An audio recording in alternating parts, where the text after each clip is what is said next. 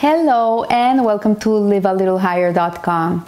To this week we read Parashat Toldot, and um, in the book of Living Emuna of Rabbi David Ashear, Ashear has a beautiful uh, Devar Torah about this parasha, and he says who is behind anti-Semitism. And really, anti-Semitism is not something new. It's not something that just came out. It's something that has existed for all ages since Esav and Yaakov had been born. Uh, we see this phenomena. It's a phenomena, and really, the most important thing is to recognize that anti-Semitism comes from Hashem. So, throughout the ages, the Jewish people have been persecuted by nations. And uh, Chazal, the sages in Midrash Tanhuma, call us a sheep among 70 nations. And we say in the Haggadah, in every generation they are strategizing how to wipe it out. So, how to wipe us out. And Hashem re- rescues us from their hands. You know, when we call Vehi She'amda. This is what it is. Like every generation, there's someone trying to kill us. Every holiday you see, they try to kill us. We were saved. The Purim story, Hanukkah, that is coming. Uh, they try to kill our, our souls, they try to kill our bodies. This is something that has been going on forever. And we know that Hashem is the guardian of Israel. This is what we have to know, most of it. You know, the month of Hanukkah really is a month to strengthen our bitahon, our trust in Hashem. The word uh, kislev comes from the word kesel, which means trust and security. And in reality, we should never despair. No matter how bad it can get, we should never despair because we have to know this is something that Hashem sends into the world so the Jewish people can be who they have to be. If, if we wouldn't have anti Semitism, I don't think we would exist anymore. This is what has kept the Jewish people going and alive for thousands and thousands of years. So, therefore, our enemies are nothing more than his messengers, the messengers of Hashem, and even anti Semitism is from Hashem. So, we do not understand the way Hashem runs the world. We are not God. If I were God, I remember this book of Rabbi Aryeh Kaplan, If I Were God, how would I run the world? And obviously, we would do a very different job because there's many questions that have not been answered. But in reality, Hashem has his ways and we, we don't know. We don't know the whole picture. We don't know the whole uh, idea of how Hashem wants to bring what he has to bring to the world. We, we, we're tiny. We have no idea.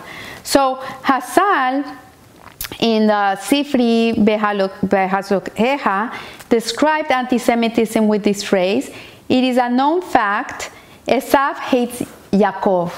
So this deep-rooted hatred that Esav developed for Yaakov was initiated in this parasha, Parasha Toldos.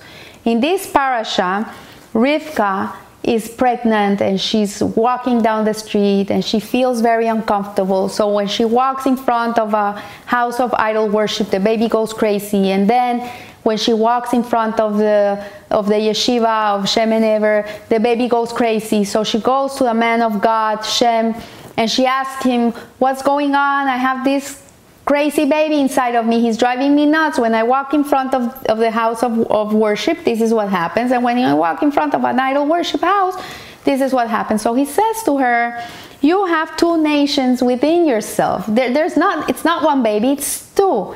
You have two nations in you. And when one rules, the other one is subservient. And when the other one rules, the other one is subservient. This is a concept in the in the Tanya that the Alter Rebbe talks about the Yetzer Hara and the Yetzer Hatov, the godly neshama, the animal soul. These two entities within ourselves that are fighting for the city. When one is in control, the other one is not in control, and when the other one is in control, the other one is not in control. So we see that this is not only an external problem, anti Semitism is an internal problem too.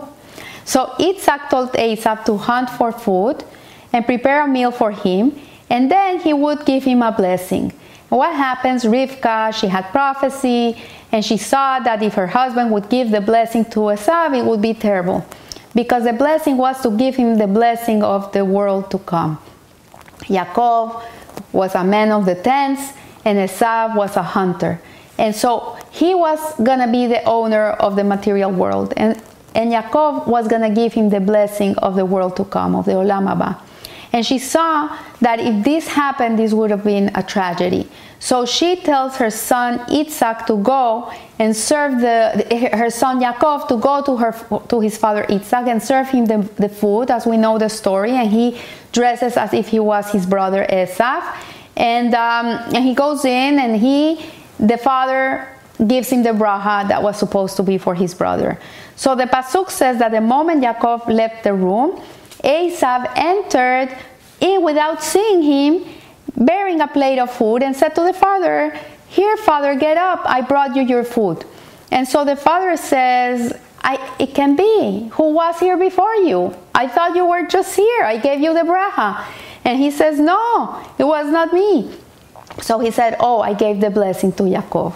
So Rabbi Lugassi, who is a very important rabbi in Jerusalem, pointed out what would a father usually do at a moment like this would try to keep peace between his kids and he would probably say thank you but i'm not very hungry right now. Come here anyway and i will give you a bracha. And he'll mumble down any other bracha and he will appease him. So but what did Isaac do? And so the pasuk says Isaac trembled with fear. Then said Esav someone else came here already and i gave him your bracha Indeed, he shall remain blessed. He should keep that blessing. Instead of putting out the fire, he kindled more fire. So instead of appeasing his son, he added more fire to the, to the, to the, to the wood. So Esav screamed a bitter cry. He cried and cried, a bitter cry, and begged, Please, Father, give me also a bracha, give me also a blessing. And at that point, he might expect Isaac to say, I will give you a different bracha. But what does he do? He says, Sorry, your brother outsmarted you, and he came and took away your bracha. So this is the second time that Yaakov, that Isaac doesn't appease Esau, and that uh, he he he he. Uh, it's the second time also that Yaakov takes something away from Esau. First, he bought his birth, birth, uh, his birth, firstborn, um, with the lentils, as we know, he, he bought, bought, him the birthright, and now he takes away his bracha. So we see again, rather than extinguishing the flame, what does Isaac do? He added more fuel to the, to the fire. And he said, Esav, what can I tell you? I already designated your brother Yaakov the master, and, your, and, and you are his servant. And why did Isaac cause Esau to hate Yaakov like this? Why did this happen? Why did he have to do this? So Rabbi Lugassi said, eh, based on the Chasam Sofer, that until now, although Yitzhak knew of the evils of Esau, it's not that Yitzhak didn't know that his son was evil. He knew he was not a good person, but he, he knew that Esau, his soul, came from a higher place than Yaakov is if Esau would do teshuvah, he would repent and go in the right way, he would have been even more, more spiritual, more in a higher level than Yaakov. And he wanted to give him the blessing because he believed in him. But in reality, the one that was right was Rivka. He, it would have been disastrous because Esau did not want what Isaac wanted him to be. He didn't want that. He wanted to be um, low life his whole life. So still we see here that what we learn from this pasuk and from this part of the of the Torah of this uh, of this parasha is that although Isaac knew of the evils of Esau, he thought he could, could still coexist with Yaakov. Um, he thought that Esau would earn the money and Yaakov could earn the Torah. But we see here that that was impossible. So he gave them the he gave Yaakov the whole blessing because it was impossible for them to coexist. They could never coexist. Evil and good can never coexist. You cannot have them together. Either you're in one side or you're in the other. And he realized that they could never be together. So Isaac understood the mes- message and followed the will of Hashem and made sure that his sons would always be separated. And from that day on, Esau would always hate Yaakov. And from here comes the root of anti Semitism because we, the Jewish people, represent Hashem. Even if you're not a religious Jew, every person thinks the Jew and it connects it directly to the Torah and connects it directly to, to, to God and to Israel. It's, it's something that goes straight there. And, um, and, uh, and we're a reminder to the world of how a, how a person should behave, how a, a, a person should be, and how we should only believe in the one God, the one and only God, Hashem. That's it. There's no other God. There's one God for everybody. There's one reality in the world, and that's Hashem. So we only pray to God. We only look up to God. This is the Jewish people. We don't have intermediaries. We only have Hashem. So when a person sees a Jew, is reminded of this and it, it creates a visceral reaction. It, it's like an allergic reaction. A Rabbi Adin Steinsaltz, may he rest in peace. I remember many years ago I went to listen to him and he said that if the other nations understood what a Jew is, they would have two policemen for each Jew making sure they would keep the Torah. Because when the Jew believes, behaves like a Jew, the whole world runs smoothly. It's a smooth world. But when the Jew is not behaving the way he should behave, then there is a visceral reaction, there's an allergic reaction to the world. And that starts creating more hatred. So we think, like, okay, if I don't look like a Jew, if I, if I don't eat like a Jew, if I don't behave like a Jew, maybe the world will leave me alone. But we see that this is not true.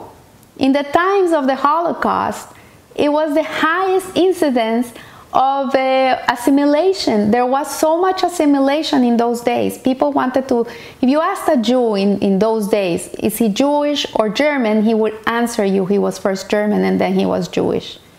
And we see it today too. People will tell you, no, I'm American, before he'll say he's Jewish. So Rabbi Adin Steinsaltz says, no, a Jew has to be a Jew. A Jew has to be what he is. He has to be the truth. And when a person sees a Jew, he should see Hashem. This is how a Jew should live. And in that way, when we live in this way, then the other side of the world has no power over a Jew or over anything because the revelation of Hashem is there. And that's what happened with Esav and Yaakov. Esav was going to be the ruler of the abundance of the world, of the material world, and Yaakov was going to be the ruler of the world to come.